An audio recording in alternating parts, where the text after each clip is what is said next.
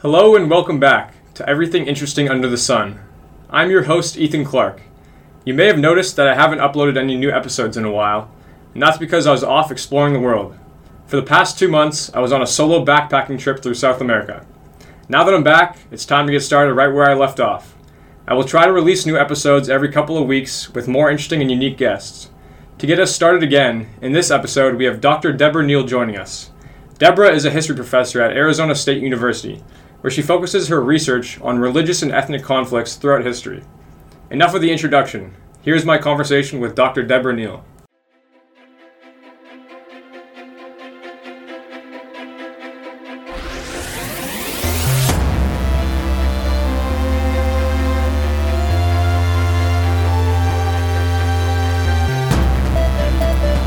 You're listening to Everything Interesting Under the Sun. Welcome to the podcast, Dr. Neill. Thank you for joining me. Thanks for having me. Let's get started. Uh, right off the bat, I want to give you some heavy hitting questions. In terms of history and all throughout history, Mhm. who is the most evil figure in your opinion? Um, well, there's some really good candidates. Um, Hitler and Stalin, for one. Yeah. Um, yeah, there's a lot. Um, I guess I I would go with Hitler because Hitler. Three things. One, the sheer number of human beings that uh, he killed, or is responsible for killing. Um, I believe, if I remember correctly, in comparison to Stalin, Hitler killed approximately um, 11 million, according to our best estimates. And then for the Soviet Union under Stalin, not with Lenin, just Stalin, it's between 6 and 9 million. Um, also, because Hitler started the war, World War II, it's his war. Um, I think, though, though, most importantly, is the Holocaust, Yeah. right?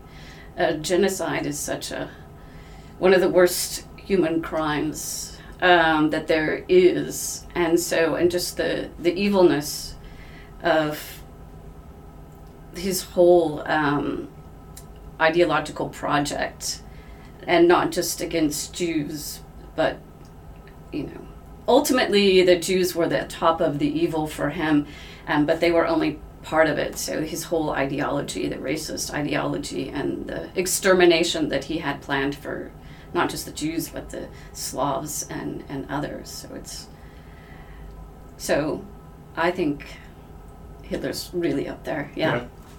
So, if I'm not mistaken, when I took your class, I I knew much more about Hitler than I did Stalin. But what I learned about Stalin is that like he's pretty comparable to what Hitler has done, but also, if I remember correctly, Hitler had more of like a, a motive behind what he was doing, whereas Stalin was kind of just like desiring power very much, and he needed like he needed to stay in that position. Is that how it actually happened, or is my memory failing? That I, I honestly don't no, remember. that's um, it's pretty close. I mean, Stalin was a true believer in communism, but he was also uh, vengeful and vindictive.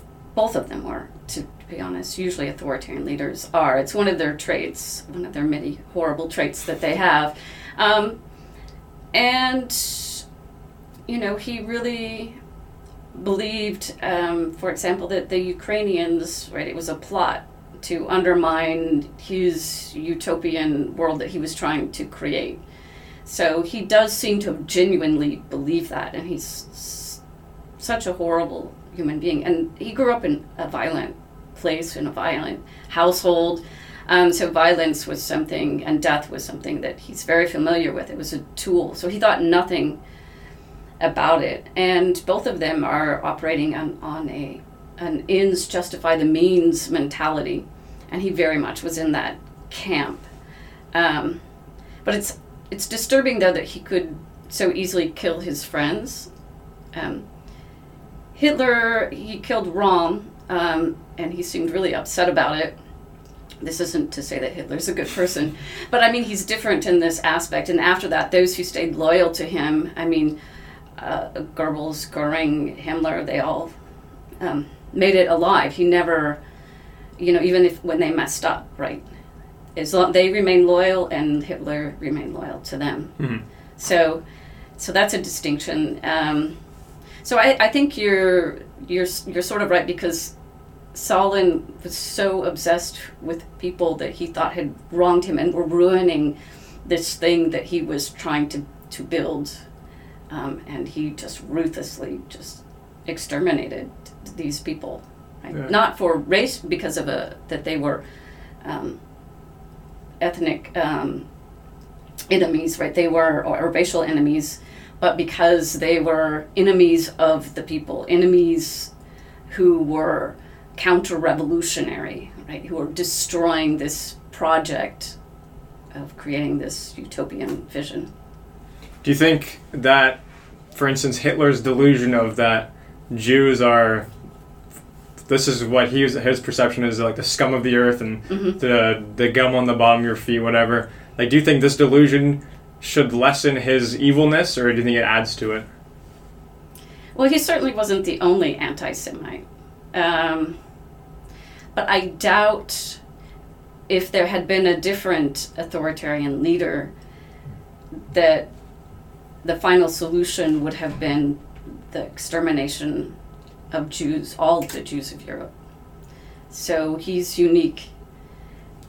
I mean, even though that plan, you know, evolved as things advanced, it wasn't from, he didn't have that idea from the beginning. Um, he did have an idea of getting Jews out of Germany, um, but it expanded as, as time um, went on. Um, so he's unique in his solution,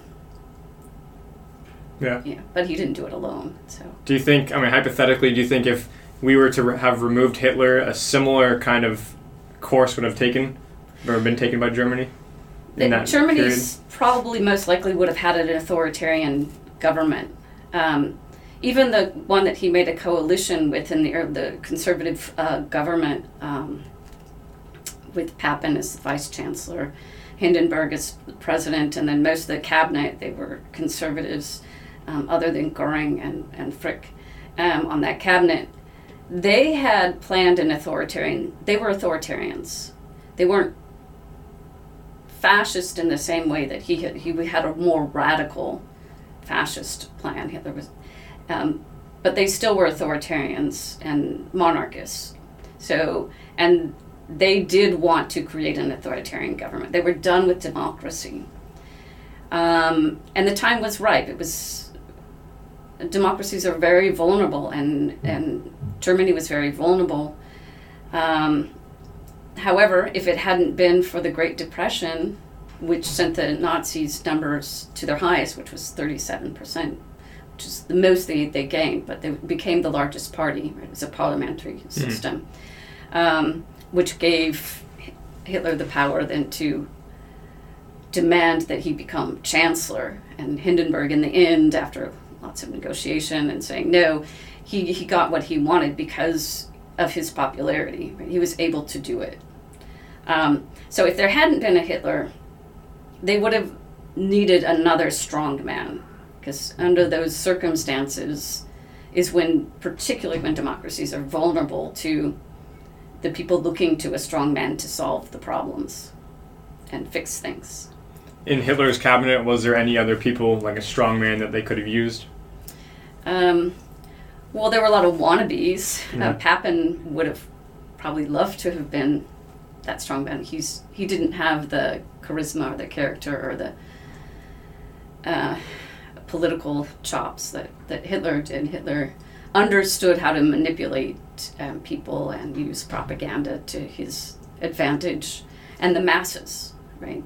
A lot of the conservatives weren't as good at uh, rallying the masses, right? Fascist movements are mass are mass movements, right? You, um, it's it's a populist movement to rally the masses behind you, um, and so a lot of the conservatives weren't skilled in that. But they probably would have ended up.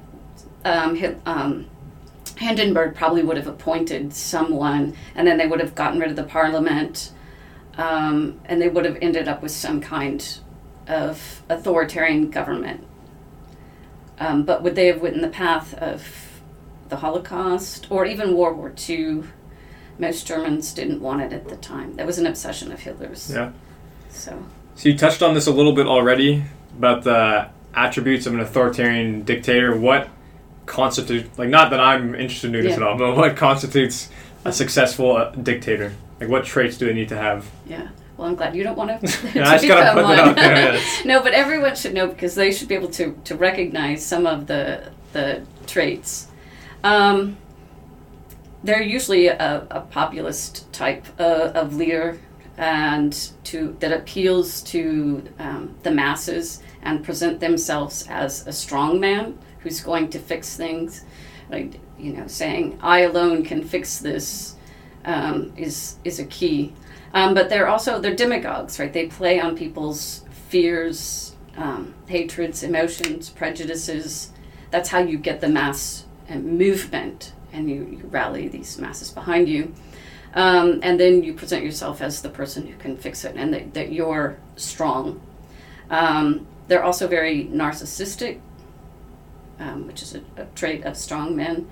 Um, they present themselves as both of the people, but also as a superior human being, a Superman, right? Mhm. Which is why they can fix things. So they never make mistakes, right? They will never admit to mistakes. They don't compromise.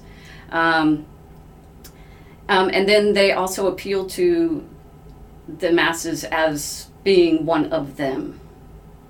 And so Hitler, uh, he was absurd to a lot of Germans. I mean, because he's, I don't know if you've heard one of his speeches. He's very theatrical. Oh, yeah, I've tried, I've tried watching. It's very entertaining, although I have no idea what's happening. But Yeah, it's very yeah. entertaining. And I, if like, obviously this is not the conventional belief, but I'm sure a majority of people, if they were to be in that scenario with Mhm. like in Germany when this was happening, a lot of people would have followed along. Like everybody wants to be like, oh, if I was there, I would have stopped it myself. No, and you probably wouldn't have. Like, yeah, Right. all these right, people were here for a reason, and I'm sure like Right. groupthink is going to play its part even in the modern day as well. Yeah. Well, that's why if you if you read Mein Kampf, um, I'm not recommending, um, but he he explains why these mass rallies, and it's for exactly that reason, right? You kind of you do things in a uh, with a mass of people that you won't do uh, individually, um, and plus you're speaking. You're using emotion, not reason. You're bypassing reason, and you appeal to people's um, emotion, um, and not in just his the way he speaks. Um, you know, he starts slow and gradually builds. Um, he keeps things simple. He tells people what they want, um, which is key. Like you know, Hitler said, "One, I'm going to fix things," um, but here's who's to blame for all your woes, right? Um, Jews or the, the stab in the back, Versailles Treaty. Like he has all of this stuff that that gives the people an explanation, a simple explanation for why they're in the situation, and that he comes across so genuine, right? He, you know, his anger and he sweats and, you know, he's using hands and um, he's like screeching and yeah, and it looks really authentic. Although he practiced, he Mhm. was really, it, it was a it was a show. Right? He knew exactly what he was doing, but it looked like it was improv, right? And that he was just so passionate and cared so much about Germany um, that people believed him. He came across as authentic, Yeah. which is a skill that not every dictator has, including Putin. So you you think like where like in terms of obviously there's there's not much of a comparison between Hitler, Stalin, and Putin, but like what traits do you think Putin has that is shared between Hitler and Stalin, and what does he hmm. lack that like? Or yeah, just what, what what traits does he share between all of them? Well, Putin's not the orator, which you probably, you know, if you think about it, like, oh, I don't remember seeing any speeches of Yeah, him, right? exactly. Um, what does he do? He he presents himself in, as a strong man. As he's wrestling bears, right? Tigers, judo and all that judo, and right, and he so he's doing all of these things to show his that he's one of the supermen and that he's strong, um, and that he's vanquishing all of their enemies, right? Of, of Russia, right? First Chechnya and the Muslims and the gays and uh, the gay agenda and gay ideology and so so he's protecting the people and enemies, internal and external, and he's proved it.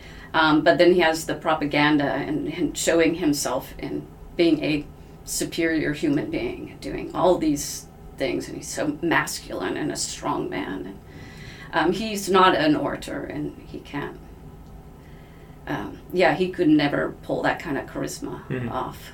It's funny. So every every time I see like a picture of Putin, or not every time, but like a lot of times when he's like in a masculine scenario, he always has Yeah. his shirt off and he's Yeah. like flexing. It's very Yeah. funny when you're saying like the strong hand, the strong man. That's exactly what they're playing towards. Yes, it's exactly what he's doing, and it, it works. Mm-hmm. And so Stalin is in a similar position. Well, he's not taking off his shirt. you, you wouldn't want Stalin to do that. Um, but Stalin's not appealing to the mass audience, right? He has to appeal to it, the, um, the leaders of the Bolshevik party, right? And particularly after Lenin um, dies. Right? So these are high up um, members and members of the General Committee. Um, so it's not the people.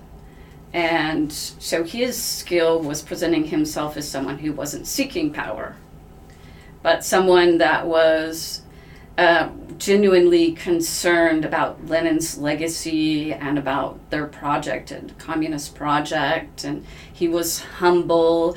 He mostly wouldn't talk. He would only stand up and present himself as someone who's not interested in power or for power's sake. And so he played this role.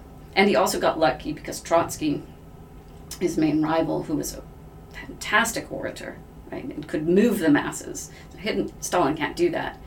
Um, they didn't like him, so he was a threat. So Stalin seemed he was genuine Mm-hmm. again. So another characteristic to pretend that you're genuinely working for whoever that audience is. Um, usually it's a mass audience, so the people. Yeah. Right. Do you think these evil figures like Hitler, Stalin, Putin, and all them, do you think they have an innate sense of hatred, or is this just bred into them? Uh, ser- or not uh, like bred into them in the their cause of luck, or not luck, but like the what I don't know the word yeah. for, Well, Hitler grew up in an environment that's very uh, anti-Semitic. Um, not necessarily in his childhood. It seems that he, he got that later in Vienna. When he went to Vienna, he was exposed to it. But he was exposed early on to this idea of pan-Germanism, right? And nationalism was on the rise. And, you know, ethnic nationalism is exclusive, right? So, like, Germans are, he was steeped in this world of German superiority. Um, and a big part of it was anti Semitic, right? Um, but also there was another hierarchy, um, the racism that was there. So even the Slavs are inferior, um, Gypsies, etc. Every you know, he has this category of the worst. Of course, Jews are, are at the top, and then you get to the Slavs, and then in, underneath that you have like the uh, the French and the Italians and the Japanese and some of the Asian. Um, so he had a, a set um, hierarchy. So he was he was born into that world. Now, what made him it appealed to him? Um, well, he was early on interested in pan Germanism. He was already fixated and loved Wagner's plays and you know this kind of heroism in there and already in it this nationalism and was implicit into it and that was something that appealed to him. And then World War II, when they lost, he was angry and upset. And then he had this job where he had to. Um, this is where he learned that he had this skill of speaking to train um, the, the soldiers as they got out of the army to um, was propaganda and indoctrination basically it wasn't overtly anti-Semitic, but it was there, and also to um, train them, you know, to in to hate communism and and everything associated with it, right? So it was a, he had to learn all of that and then go teach it to these soldiers to make sure that when they got out of the thing, they would not go into one of the the left parties, right? So it's to make them radical nationalists and indoctrinated into a racist ideology. And so all of the things that were happening then then, you know, and the stab in the back myth, and that the Jews are the ones who created, um, overthrew the government and ended the war and got them out of, of the war. They would have won if they could have kept fighting and all, Hmm. all of that. It was a really, it was an explanation that was appealing to him. And it seems that's where he's really started to become a rabid anti Semite. So I think it was a, a narrative that clicked with him. Does Yeah. that make sense? Yeah, that makes Yeah. sense. I find it very interesting how both Hitler and Stalin were not like Hitler was not born in, in Germany and Stalin was not born Russian, and, Mm-hmm. and how they came to be the leaders of those respective countries. I find that very fascinating. Like how does that come to be? Why Mhm. like I'm just thinking in terms of the US, like nobody would ever elect a president. I mean you, I don't even think you can do that. Mm-hmm. Like a president that's not from the US. So why did like the general consensus like allow the non-native German or non-native Russian Yeah. to be the president or the, the Well, Austrians are Germans, so not in the German state. Hmm. And even for the settlement of after World War One, the Germans wanted. So the idea was every uh, nation a state, right? and it was and the idea of self determination. Um, but when they drew the maps, they didn't actually draw them in that way. They wanted to make sure Germans didn't again start another war and so you, you split the austrians who were ethnic german the majority of austrians were ethnic germans you had Hung- hungarians and others in there but they were minorities. So that he's an ethnic german. Mhm. um, and so that's why right he's he can do it in that situation. Now it's different in the um, the soviet union and the, the bolsheviks because it's not race is irrelevant and communism it's a universal like, and all you know workers of the world unite. And so it's irrelevant where they came from um, and was really no part. Now although trotsky being a former jew right he wasn't a practicing jew but to everyone else they thought he was a jew. Um, that was to his detriment um, and so some of the others. So anti-semitism played a role in that but in the ideology there's nothing it's it's anti-racist. Yeah. right? So the, the fact that he came f- um, from georgia mattered at, none at all right and he wasn't elected he was put in charge by the this the general committee right these Mhm. the leaders of this movement yeah Oh, I guess that makes sense. I, I Yeah. saw. I did not know. Like prior to World War One, Austria was that a part of Germany, or were they like combined?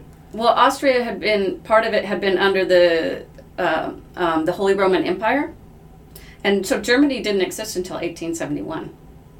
So it had been the Holy Roman Empire.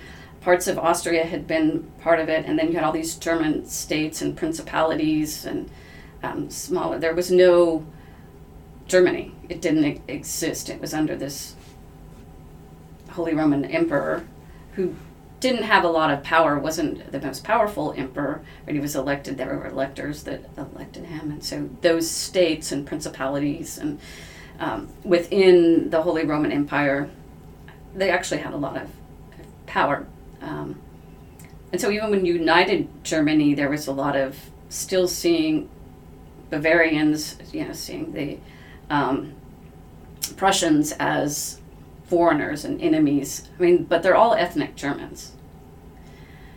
But when the, after World War One, there was a pan-German movement that wanted to bring all Germans, one nation, one state. So the Germans should get their own state, and that would include the the Austrians, because they're ethnically Mhm. German. Um, but the way they drew the lines, not just in that case, but in other cases, um, didn't follow that principle.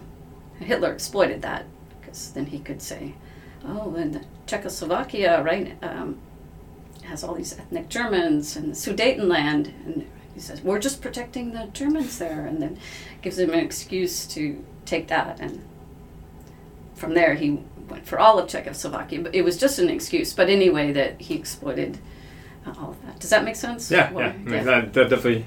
I learned something new today. I did Yeah. not know that. Yeah. But um, yeah, moving forward a little bit, what what revolution around the world do you think has been the most impactful and beneficial f- to us in the modern day? Um, the revolutions that I'm I study and know. the Glorious Revolution in the 17th century England, um, the American Revolution, the French Revolution, and the Russian Revolution. And there were other revolutions. There were the 1848 revolutions. There were the, the Greek Revolution. There were others, but those are the, the big ones. And I'm assuming that you would. Uh, those are the ones I'm assuming Mm, that yeah. would be impactful. I. the one, I, the French Revolution is probably the most important one. At, you know, the American Revolution, they're, they're related in many ways, sister revolutions. Um, not only because the French paid for and fought and helped the, um, the Americans win the, the war, um, and then bankrupted France, which led to the French Revolution, which is a long, complicated story. Um, so they're they are related, um, and you have Lafayette figures like Lafayette, who's American hero of the American Revolution, and then he came back and he was part of the French um, Revolution. Um, so they shared lots of the ideas, and Jefferson was there, Franklin was was there. Well, Franklin left before the, the Revolution started, but Jefferson was there, and he worked with Lafayette on the uh, Declaration of Rights of Man and Citizen, and using the modeling on the um, Virginia Declaration uh, of Rights. Um, they altered it quite a bit because they had to compromise. It was a lot more conservative. Um, but the French Revolution was in the heart of Europe, and, and, and America was still somewhat of a backwater, Mhm. right? Um, but the ideals of the American Revolution were shared with the French Revolution, although things went quite awry for a series of, of issues, one being the war, which was just silly why they thought they could fight all of Europe is beyond me. It was just a really stupid thing to do. But it, it went awry. Um, but those ideals, I think, are probably more important and influential to the benefit uh, of us, you know. Liberty, equality, fraternity, right? The ideals of the Enlightenment, they both that they shared, even though in the end they were rejected during the terror. But still, the ideals inspired people, and in the American and the, French Yeah. case, yeah. You mentioned the Glorious Revolution. I've actually never heard of that one. Do you mind sharing a little bit about it? Yeah, that's um, so England. It was 1688, um, which was really important because they're the Stuarts. So Queen Elizabeth I dies, and she doesn't have a heir. It's the Tudor dynasty. So that's how we end up with the Stuarts. And uh, James I came from Scotland, and so he's James Seventh of Scotland. His mother is Mary Queen of Scots. Um, so he becomes the English king. Um, and the Stuarts, to, to summarize that whole um, 17th century under the, the Stuarts, and that's when the Civil War and the brief history, um, uh, Republic under Cromwell, that was a disaster, and then they restored the monarchy. So you have two Stuarts in the early part of the 17th century. You have the in um, the in between the interregnum, where you have Cromwell and the which is a Puritan republic that was pretty tyrannical in many ways. And then they restored the monarchy, and you have Charles II, and then his brother after that, James II. The problem within it is one, they were, they saw themselves as divine right kings, and so the Whigs, in opposition to them, who wanted them to be um, probably what was never true about the monarchs of, of England. Um, but, but they saw them as tyrannical, more so than all of the other English kings. And then they would talk about the Magna Carta and the rights of Englishmen, and they're violating the rights of Englishmen. And then you add on top of that the layer of their Catholic. Um, but James was explicitly Catholic and had a Catholic wife, and if they when they had the son, they had a Catholic son, and the Whigs they weren't going to accept it because it's, it's now established Protestant nation, right? And so that was not going to happen. So what they did is they invited William of, of, of Orange, um, who was married to James the sex- second's daughter, but they were married, who were Protestant. said, will you come and uh, become our king and queen? But you have to sign this document. It's the Declaration of Rights, and they become a, a constitutional monarchy, and that becomes an important model in the American Revolution. If you look at the, the English Declaration of Rights of, of um, 1689, you'll see similarities. They plagiarized in some cases. Yeah, so it's really important. Yeah. Yeah. So I actually never heard of that either before. But yeah, when you were explaining that explaining that to me, I felt like I needed to have like a piece of paper to connect all these individuals together to actually get an Yeah, idea of yeah, it. yeah, yeah, yeah. I know it's it's complicated. Yeah. Yeah, It's kind of like the Game Yeah. of Thrones. If you ever watch that, there's Yeah, just so yeah, many characters yeah. to connect. Yeah. Uh, moving forward into the current day now, do you think that the United States is it's ever like it's? Do you think the United States has the ability to ever fall into an authoritarian government? Absolutely. Every democracy is vulnerable to becoming an authoritarian government. Um, the founders tried to prevent that, you know, with the checks and balances and other schemes that they had. Um, yeah, uh, democracies are always vulnerable to demagogues. Um, that, and demagogues, you know, they appeal to people's when when things are not going so well, or, or for a particular group in particular, um, when they feel insecure, things are unstable, um, demagogues can get afoot.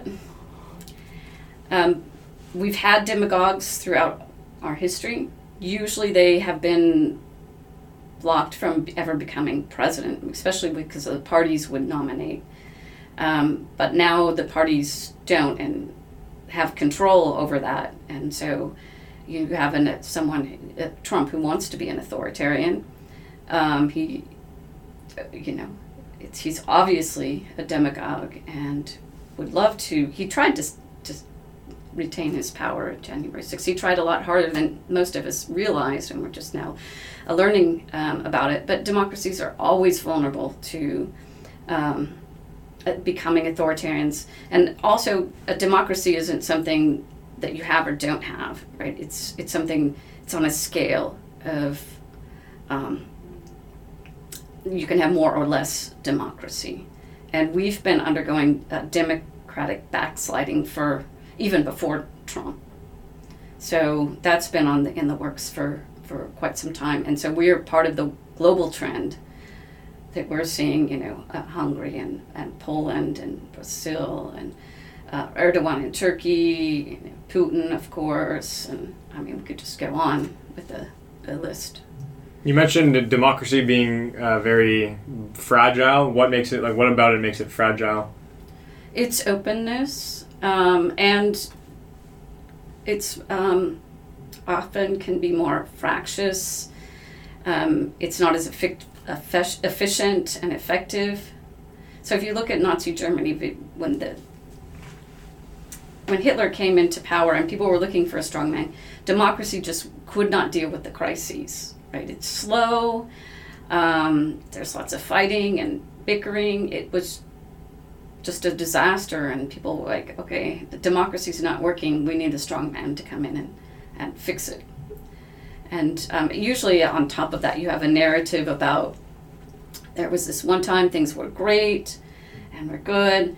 Uh, right now they're horrible and things are horrible and those people did it right? So you have an enemy internal and external and so and that they're the strong man that's going to swoop in and fix things So you're saying even in the democracy, there's the enemy internally and externally, or you're saying Yeah. that's in reference to authoritarianism or the strong? Author- that's the the authoritarian uses these um, purported enemies. What they're they're usually associated with convenient enemies like um, immigrants, of course, and vulnerable minorities. Um, you don't target majorities.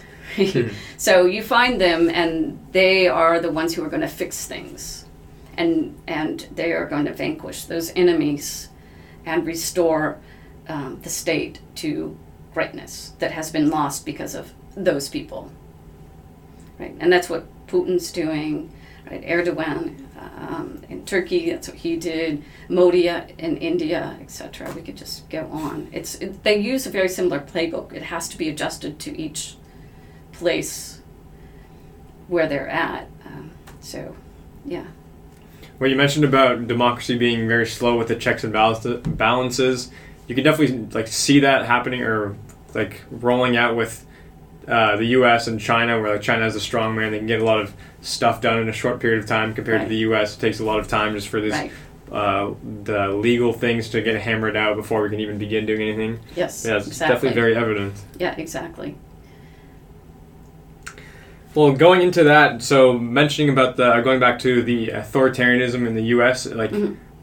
from my knowledge in history, like Mm-hmm. authoritarianism is always influenced by the the role of a like a religion. It could be an actual religion, or it could be like a movement, as in like liberalism and all this. So, what is your opinion on the role in religion in authoritarian governments, and also within like actually first just I'll ask that question. I a follow up. Okay.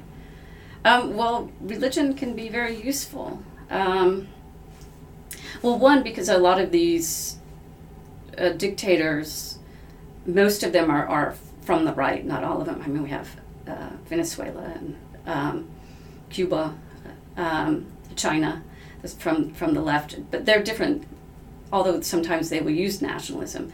Those from the right, um, they are usually nationalist movements, um, whether they're ethnic, usually of an ethnic national variety, right? They're exclusive, right? You have the people, the nation that who belong to the nation. Um, so Poland, for example. So to be a member of the nation under the Law and Order Party, that's the Conservative Party, the right party that's in Poland now, you have to be both Polish, ethnically Polish, and you have to be Catholic. So to be a member of the nation, the people, the right kind of people, you have to be both of those things. So religion is usually part of that identity. Um, so it's usually a lot going to come along with it, but it also confers legitimacy on the the authoritarian wannabe or the authoritarian who's trying to justify his or, or maintain his power. Um, and you know they become the savior of not just the nation but of the religion. And it adds a layer of uh, of unity. It unifies people. Um, it confers uh, legitimacy and a, a kind of um, a sacredness or, or importance on this leader as the person who's protecting the the religion. Um, and also religion an alliance with the church can be it's very useful. So if you look at uh, Putin, his alliance with the Orthodox Christian Church, they made a, a, a bargain. Um, Putin's obviously not a very pious person, right? He probably doesn't care at all about the Orthodox Church, and but he uses the church, and the church helps him um, uh, maintain power, right? They they are on Putin's side, and so they are advocating for for Putin, um, um, and they confer legitimacy on him, and also that he's a defender of the faith, um, and so these things are really useful for for Putin, and then he gives the church um, power and and wealth. Also, you know, the dovetailing with the internal enemies, the gays, right? They're using that, right? It's a Western infiltration, uh, this gay ideology, and so it's a part of the Western plot. And so it's you have an enemy that you need the strong leader for to to vanquish, so that Russia can be great. Rise back to its glory. Yeah, rise back to its glory as an empire, which he's working very hard Yeah. on. Well, we'll see how that goes. Hopefully Yeah. not good, but we'll see. Yeah. Um, how do you think religion and just these movements have impacted the U.S. Revolution or the American Revolution back in the when that was? Um, the revolution, well, the Church of England, it wasn't, uh, the revolution was for, for, you know, it started over the taxes and no taxation without representation and tyranny, um, some of which tied to the church. And th- this debate over having bishops in um, in the colonies kind of led to uh, a rebellion. The most of the colonists who were not Anglican um, certainly did, and even a lot of the Anglicans didn't want that, right? Just tyranny, the fear of tyranny, and, and that they were going to establish the Church of England over all of the, the colonies. When they were they were established in Virginia, South Carolina, North Carolina, and Georgia, but they didn't have a strong grip in I think Georgia and South Carolina. So but you had a diversity of Protestant denominations, and there were some Catholics and a few Jews, um, but that diversity. Um, that obviously, a lot of people were alarmed at having any bishops come from from England. So in that way, that did play into the revolution. But what the revolution gave to, particularly um, in Virginia and and other states, but I focus on Virginia, is you know these ideals of, of freedom and equality, um, and the, the revolutionary ideals, and so that played into the disestablishing religion, so that therefore everyone could have equal religious um, freedom. So it gave them that radical change that they needed to reform everything, create a republic, and also es- established religions aren't compatible with republics in for those who were trying to disestablishment dis- dis- disestablish um, religion. That was part of their argument. It was more complicated, but we'll simplify it. We'll get back to this when I ask you about your book. Okay. But if you could go back in history, where would you go and why? Um, so hard. there would be so many interesting times to go back. Um, as a female, it probably wouldn't be good. Some might be too traumatic. Like I don't think I could handle Nazi Germany. Al- I- Although I'm curious as to what it would be like. What would it be like under Hitler? Um, but I'm not sure I could handle that. Um, so probably, um, if I could go back to a Renaissance Florence and see, watch Brunelleschi build his dome, and then Leonardo was there, of course, and yeah, that would be so. I think that would be wonderful. So that's the answer, Florence. Yeah. Oh, that's a good answer. Good answer. So I was going through like a little research before this conversation, and I noticed that you studied abroad in Macedonia a while ago, or not too long ago. But what made you choose this as opposed to like one of the more glorious, like oh Spain or Right. any other one? Like Oh, I love Spain. I would have jumped on that. I love Spain. Um, so I'm studying the former Yugoslavia, the breakup of, of Yugoslavia, and the war in Bosnia and the Bosnian genocide. Uh, and it was at a time that was too close to the war for me to go and study abroad in Bosnia itself.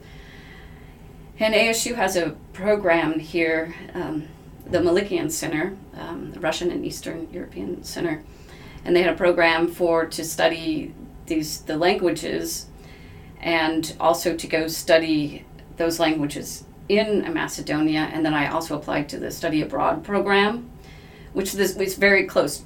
Uh, Macedonia is part of the former Yugoslavia, and it's just south of, of Bosnia, and it's you know, and Serbia is on its uh, on the border. So it's the closest I could get to Bosnia without being in Bosnia. And the languages are similar, the culture is similar. They're Slavs, they're Orthodox Christians, um, and so that's what I did in preparing to go for my PhD to study um, uh, the former Yugoslavia and also its connection to the Holocaust. But that's a more complicated um, section. So I went there and um, then had to come back and learn Serbo-Croatian. Yeah. Must have been, I'm guessing that was pr- probably pretty hard. Yes, Yeah. very very difficult. They're they're both Slavic languages, but the Macedonian the grammar is like Spanish, so that's a much easier transition. Um, but Serbo-Croatian is like Russian, the grammar is completely different, even though the words are the same, and or a lot of the words are the same, not all. So it's yeah, Yeah. yeah, it's a lot. You mentioned your PhD thesis or dissertation was regarding the U- the wars in Yugoslavia. Like, what specifically was like? Is there a specific area you were targeting and that you're interested in, or just as a whole, the wars in Yugoslavia? Well, it was. Um, I focused mostly on Bosnia, but I did, you know, had to understand the the whole history of that region and that conflict. Um, but I did focus in on on Bosnia, the war there, and the the genocide. And I also related it to the war, um, the Holocaust. There were camps, there were concentration camps there, and the one that I study is Jasenovac, which is in Croatia. Um, and at that camp, the fascist Croatian Ustasha ran that particular camp, and they killed um, Jews there, you know, the, mostly because Germans wanted them to, um, but they mostly killed Serbs. And so this hatred between the, the Serbs who are Orthodox Christians and Croats who are Catholic, they're both they're both Slavs, um, speaking a very similar language. Um, since they broke up, they're trying to make their languages even different. When they were in Yugoslavia, they tried to make them similar. If you understand one, you can probably understand the other one. But anyway, the so it was in leading up to the genocide in the Bosnian War, that camp and the memory of that camp played a really important role in the Serbian national identity and the Serb um, play against the, the Croats, right? And they could claim that the Croats were um, inherently genocidal and they're going to come and, and uh, kill us again, right? And the ghost of Jasenovac haunts us, right? And so it was leading up to these tensions and the hatred that exploded and led to the breakup of Yugoslavia. So it's relating the, that memory with the, the war. In modern time, is this like hatred between these countries still around? They still like vilify oh, yeah. everyone? Yeah. It's it's probably it's not looking good at the moment, and it doesn't help that Putin's stirring the pot um, Serbia and Russia have always had this close relationship. Um, there are lots of, of, of, Slavs in that, that region, and a lot of them are, are Orthodox uh, Christians. Not all of them. Poles are, are Catholic, Croats are Catholic. Um, a lot of the others, you know, Bulgarians are Slavs, and they're also Orthodox Christian. But for, for reasons that are too far to go into. They've always kind of seen Serbia as their little brother, right? And so, but Putin is also trying to stir the pot in that region again. And then I don't think from the war, there has never been a a recognition or any of guilt for what happened. And a lot of Serbs, not all of them, you don't need all, you only need a like you only had in Nazi Germany it was 37% of them were Nazis, mm-hmm. right? belonged to the Nazi party. So you, you only need a small, a pretty large minority to believe this, to believe that it, they didn't commit genocide uh, against the um, Bosniaks, right? These were the Bosnian Muslims who weren't Muslims until the war, right? Um, now I forget where I was going. I had a point I was making what point was I making? Now I forgot. Sorry. Yeah, that's all good. I'm curious. What is, what constitutes a Slav? Is it based on your region? Is there like some ethnic background to this? What what would be yeah, yeah. It's well, um, they're probably genetically related to each other. Like the Slavs, you know, came into the Balkans, I believe, in the seventh and eighth century. Um, but they're also so in Russia and, and all of Eastern Europe. These they um, colonized those regions, but they're all speaking a Slavic language. Um, you they usually have a pretty distinct look, and most of them are very attractive.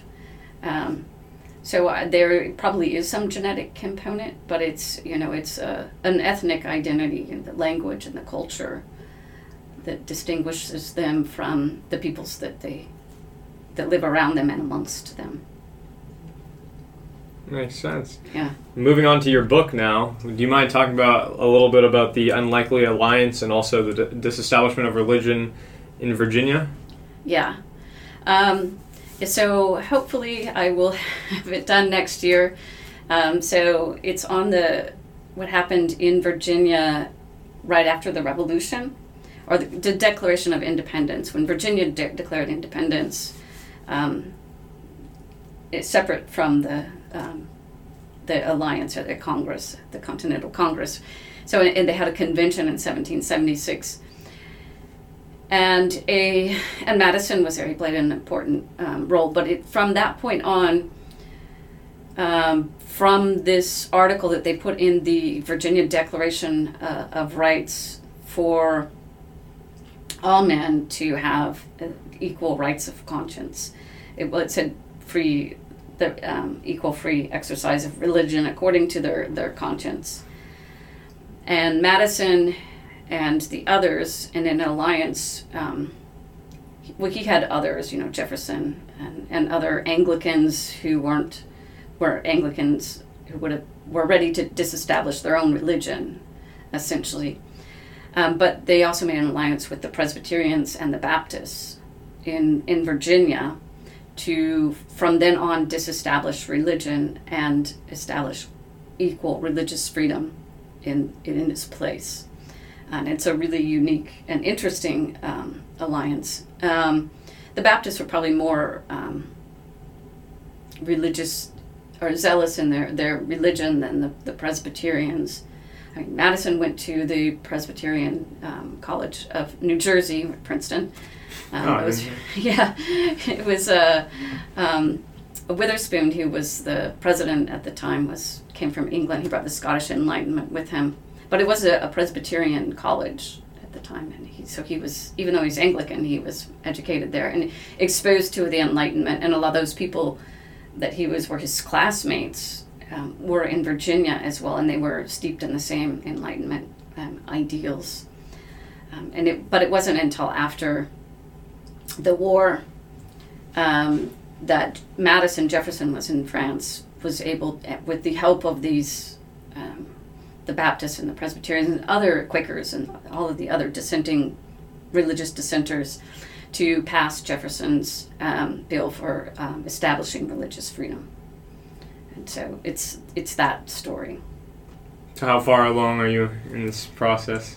Um, I have, for most of the chapters, I have a draft. I have three chapters that are really rough, and then a lot of polishing that needs to happen between now and my goal is the end of next summer. Yeah. Yeah, What's it like writing a book? Is that a very uh, it's a lot of work. Yeah, a lot of. I'm assuming, yeah. Yeah, I, and yet I had to do years of research prior to it. I actually researched for all of the states and their fight over religion and religious um, freedom. Um, but that was just way too big of a project. And so I think the most important one is Virginia, and I narrowed it down. Yeah. Yeah. So now for the Unlikely Alliance, what was, what is that book regarding? Or Yeah, that, that is the unlikely alliance is these rationalists, uh, Jefferson and Madison, who allied with oh, okay. Baptists and Presbyterians to establish religious freedom. So and, these two and books are disestablish religion. these two books are pretty related then. They're the same. Oh, oh, okay. I apologize. Yeah. Oh, my, apol- my That's apologies. okay. Also, uh, I, I read that you are interested in the idea of liberty of conscience. What what is that? What does that mean? Um, well, the phrase really um, took off after the Reformation, after Martin Luther, 1517, right? His 95 Theses on the Wittenberg door and, and kicking off the Protestant Reformation. Um, that broke up um, the unity of the Roman Catholic Church in Europe, right? So Christendom, you know, um, splintered, and right. So you have the Protestants versus the Catholics, and then Protestants fighting amongst themselves, and and led, that led to a lot of the conflict um, in in that that region. And in response to a lot of the, not just the religious violence and discord between Catholics and Protestants, and then within the Protestants, you had people beginning to argue for religious toleration, and a lot of them, well, even Luther himself, right? So he appealed to his conscience. I don't know if you're familiar with this when he's um, brought before um, the Holy Roman Emperor at um, the Diet of Worms. Um, he said that you know when they told him to recant his beliefs, he said in conscience he can't. Um, I stand here, I can do no other. Right? That's whether he actually said that we don't know. But so this idea of conscience and the liberty of conscience uh, Luther kind of religged on his religious freedom thing or religious toleration, way far away from religious freedom. But in the those people that began to argue that we should, rather than religious uniformity, we should tolerate at least some religious freedom, right? And it, and it grew. It took like 200 years before we get to the uh, uh, eight, late 18th century in, in Virginia, establishing religious freedom. This is toleration is a different thing. It was a hard one fight. So you saw this idea of liberty of conscience kind of taking hold, um, and so it it's only for thought. And then you see the Inquisitions going away, right? The Inquisition is about, you know, having an unorthodox belief being told you have an unorthodox belief and not changing your mind, and then you're brought before the Inquisition um, and tried, and the punishment, uh, burning at the stake. Um, so eventually, that idea was okay, you can have liberty of conscience, which is just you're having your own beliefs. That doesn't mean ex- free exercise. It doesn't mean anything else that you'll have equality or that you can run for office or any of these other things. So it's only a freedom of thought. And then that kind of later, um, you get uh, the idea that, well, to really have freedom, you need to exercise your religion. And then later it turns into the rights of conscience, which people use it in different ways, but it's kind of encompassed all of those things, all these rights related to religion and the freedom to think for yourself and choose your religion or not. This so this sprouted into like freedom of religion is what you're saying? Yeah. Oh, that's interesting. I didn't know. Yeah. It's a 200 year process, Yeah. but And it worked out in the end though. yeah. What is the favorite class you've taught over your Uh, preferred? Well, there's a lot of them I, I love to. I, I love the totalitarian class, um, but I have to say my favorite one was I was a graduate student, um, and I taught a course, a graduate level, not a graduate level course, but it was a um, an upper division course on the wars in Yugoslavia and the breakup of Yugoslavia, and I had like 18 students. It was just a wonderful class, right? So it's small, and they had this research projects, and um, it was it was a lot of fun. But you know, after that, you have you, your classes are always bigger. Yeah. yeah. So when it's smaller, it's you know, it's you can do a lot of things that you can't do with the larger classes. Yeah, it's definitely much more intimate as well. You can actually get to know the people in the class. yeah, class. yeah, and you can actually have debates and discussions, and Mm. yeah. Yeah. What about uh, your favorite books then? What What is your book that you'd recommend? What is your favorite book? The one that's taught you the most, or the Um, most impactful? Well, I, from when I was younger, some of my favorite books and stories are, which I re- only realized lately, they they both deal with the French Revolution, but one of the 1789 French Revolution and the other one the 1830.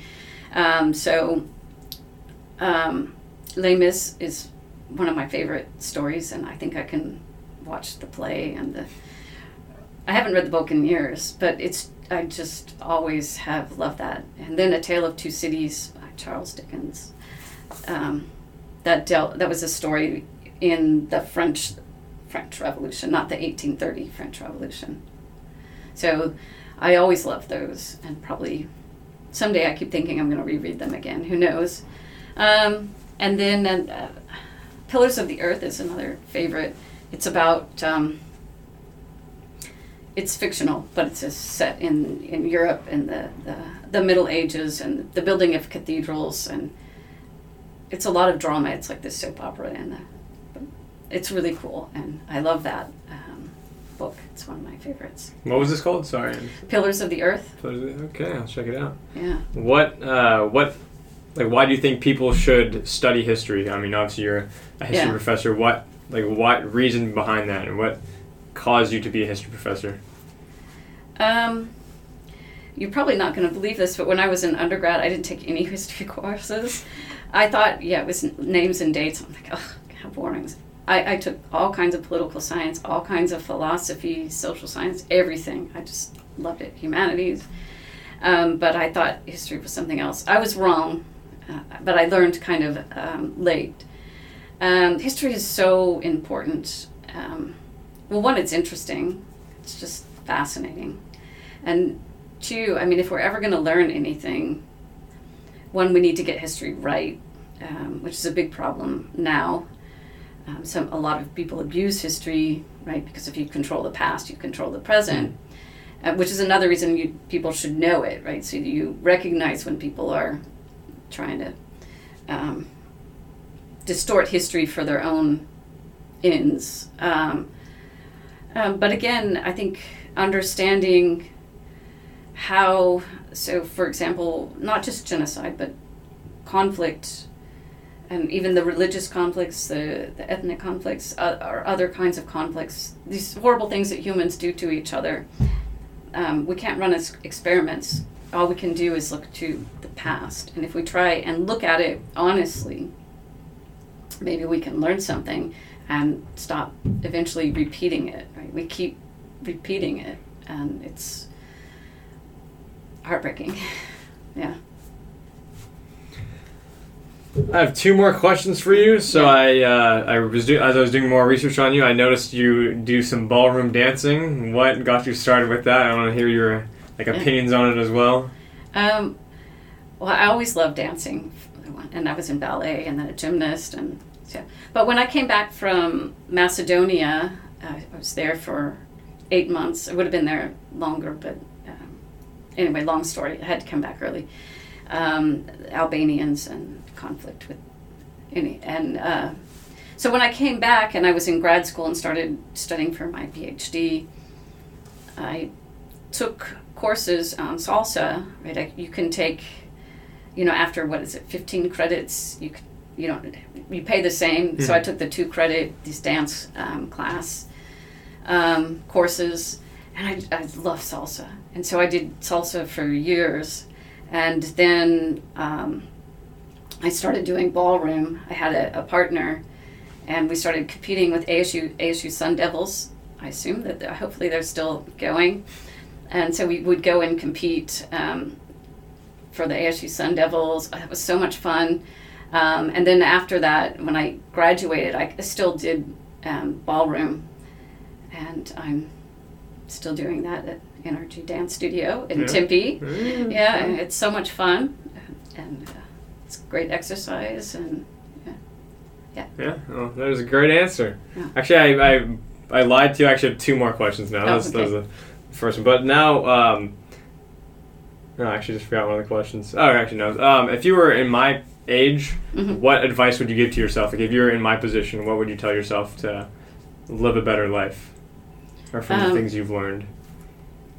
one I would say do what you love, because otherwise you're going to be miserable.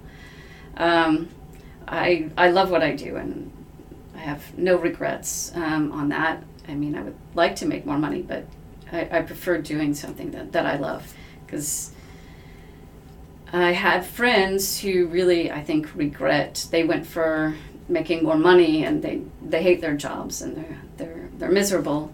So that's one. Um, it took me. I did change majors several times, so it took me a while to figure that out. I eventually said, "Doc, "I'm I gotta, I'm to do what I want. I'm to do the thing that I love," and so that's the big thing.